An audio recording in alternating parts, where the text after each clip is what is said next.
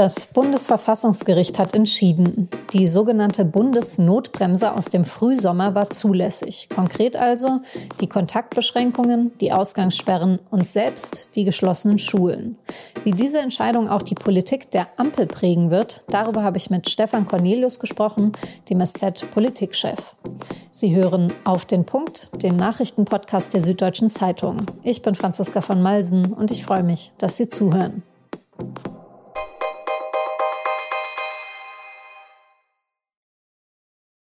Okay, vielleicht mal ganz simpel erklärt, was da heute vom Bundesverfassungsgericht bekannt gegeben worden ist. Das hat der Regierung und dem Parlament so eine Art Zeugnis ausgestellt über die Entscheidungen in diesem Frühsommer. Damals waren ja verschiedene Grundrechte in der Pandemie nicht mehr miteinander zu vereinbaren. Und Regierung und Parlament, die mussten dann entscheiden, wie sie damit ganz praktisch umgehen.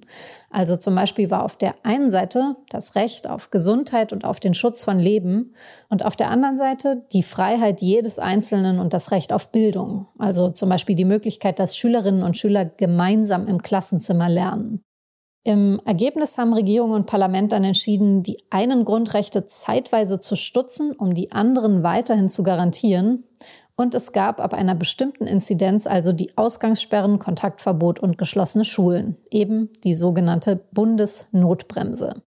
Und die, sagt jetzt das Bundesverfassungsgericht, war im konkreten Fall im Frühjahr auch richtig bzw. rechtens. Gegen diese Maßnahmen hatten mehr als 450 Menschen beim Verfassungsgericht dann Beschwerde eingelegt, darunter einige FDP-Abgeordnete und einige Schüler und Eltern. Eilanträge, zum Beispiel gegen die nächtliche Ausgangssperre, die hatte das Gericht schon damals abgewiesen. Es sollte insgesamt lieber mit mehr Zeit entscheiden. Das hat es jetzt also getan. Und der Beschluss ist natürlich richtungsweisend für alle Entscheidungen, die jetzt anstehen. Und das sind einige. Wir sind ja mitten in der vierten Welle. Die Krankenhäuser an vielen Orten sind am Limit oder drüber. Und Weihnachten steht vor der Tür. Deshalb haben sich am Dienstag auch die scheidende und die künftige Regierung zusammen mit den Ministerpräsidenten der Länder beraten. Zum Redaktionsschluss war die Sitzung noch am Laufen. Ein paar wichtige Infos gab es trotzdem schon, über die berichte ich gleich. Aber zuerst mein Gespräch mit SZ-Politikchef Stefan Cornelius über die Entscheidung vom Bundesverfassungsgericht.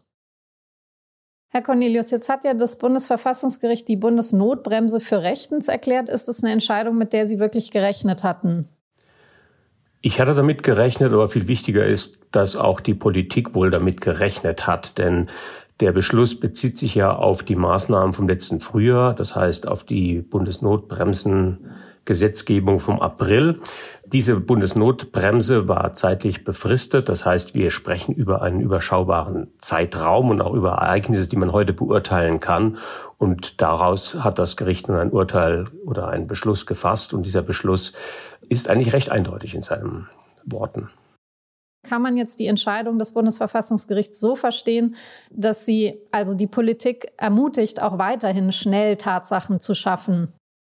Ganz klar, der Beschluss ist auch in die Zukunft gerichtet. Er befasst sich nicht nur mit dem, was geschehen ist, sondern er gibt eine Art Leitplanke, wie auch künftig mit Urteilen oder mit Beschlüssen zu rechnen sein wird. Ganz entscheidend finde ich, ist, dass das, dass das Gericht sagt, das Recht auf die Unversehrtheit der Person, auf die Gesundheit steht in den Grundrechten über den Einschränkungen, die man hinnehmen musste. Das heißt, die Einschränkung der Bewegungsfreiheit, die Schulschließungen, sie sind hinzunehmen, wenn der, der Gesundheitsschutz höher zu bewerten ist.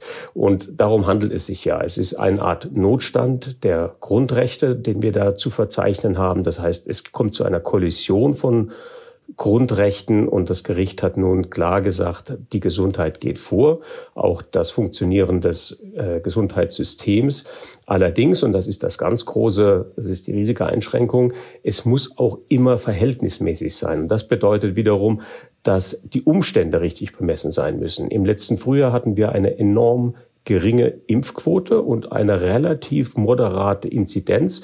Jetzt haben wir eine gewaltige Inzidenz, aber wir haben auch eine hohe Impfquote. Was heißt das jetzt?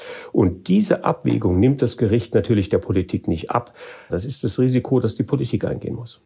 Kann man dann vereinfacht gesagt zusammenfassen, dass also Maßnahmen, die zum Eindämmen der Pandemie taugen, immer für rechtens gehalten werden, äh, werden, werden vom Bundesverfassungsgericht nur eben nicht übers Ziel hinausschießen dürfen.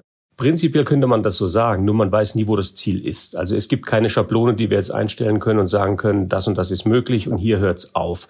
Das Gericht spricht schon von, der über, von dem überragend wichtigen Gemeinwohl und das ist dann die Gesundheit. Aber es betont auch vor allem in dem Beschluss zur Schulschließung ganz stark, wie wichtig diese Schulbildung und auch das soziale Umfeld für Kinder in der Erziehungsphase ist, wie unglaublich ernst der Staat seinen Erziehungsauftrag nehmen muss und sich schon sehr, sehr stark überlegen sollte, ehe er nochmal Schulschließungen verhängt.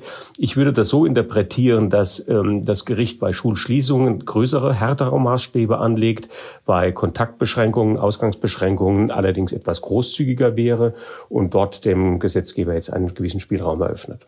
Okay, und für den Fall, dass es dann beim nächsten Mal sozusagen anders laufen würde, also dass das äh, Bundesverfassungsgericht im Nachhinein äh, Maßnahmen eben als zu drastisch befindet, wäre das nicht dann auch ein Problem? Also könnte das das Vertrauen der Bürgerinnen und Bürger in unsere Regierung nicht auch total erschüttern, wenn das dann passiert?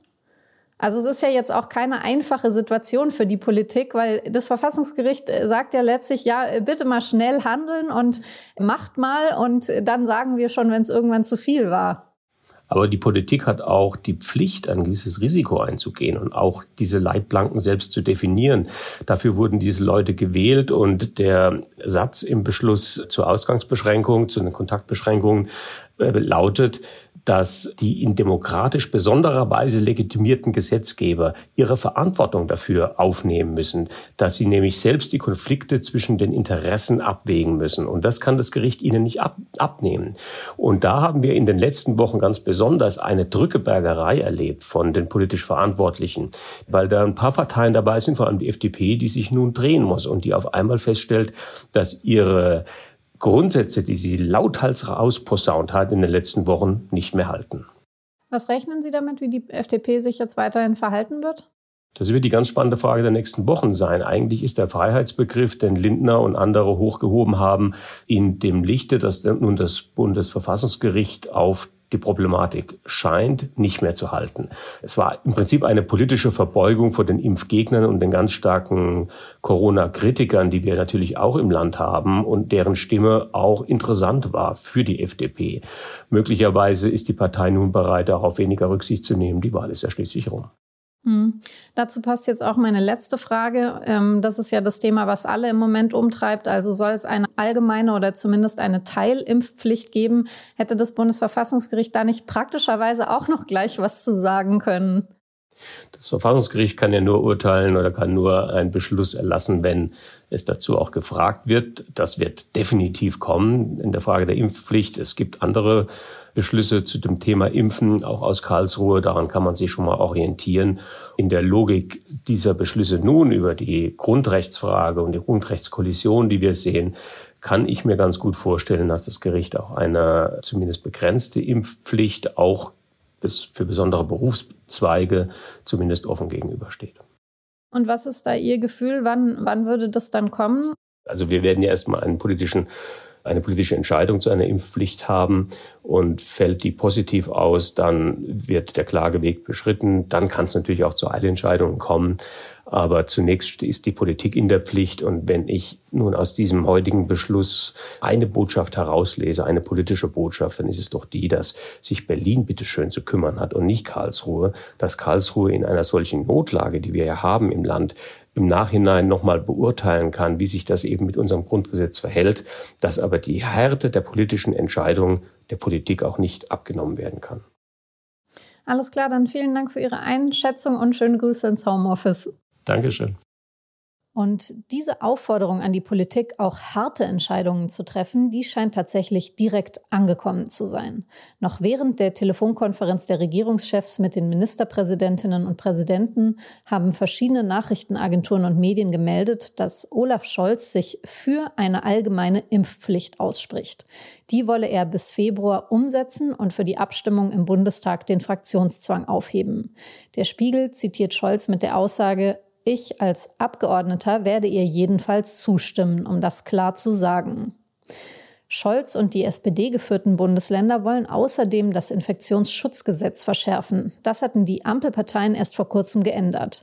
Die unionsgeführten Länder und Baden-Württemberg drängen auf härtere Schutzmaßnahmen, vor allem bei den Kontaktregeln für ungeimpfte. Außerdem könnte die einrichtungsbezogene Impfpflicht in Pflegeeinrichtungen und Krankenhäusern noch dieses Jahr kommen. Über den weiteren Verlauf der Sitzung und was diese Forderungen für die Wochen bis Weihnachten bedeuten, darüber halten Sie meine Kolleginnen und Kollegen bis spät in die Nacht auf sz.de auf dem Laufenden. Ein ehemaliger IS-Anhänger wurde am Dienstag zur lebenslanger Haft verurteilt. Der 29-Jährige hat 2015 im Irak eine Jesidin und ihre Tochter über Monate als Sklavinnen gefangen gehalten und misshandelt. Das kleine Mädchen ließ er laut Anklage qualvoll verdursten. Das Oberlandesgericht in Frankfurt hat den IS-Anhänger jetzt schuldig gesprochen wegen Völkermords und Verbrechen gegen die Menschlichkeit mit Todesfolge. Bei dem Verurteilten handelt es sich um den Ehemann von Jennifer W. Und die wurde bereits vor einigen Wochen unter anderem wegen Beihilfe zum Mord an dem kleinen Mädchen zu zehn Jahren Haft verurteilt.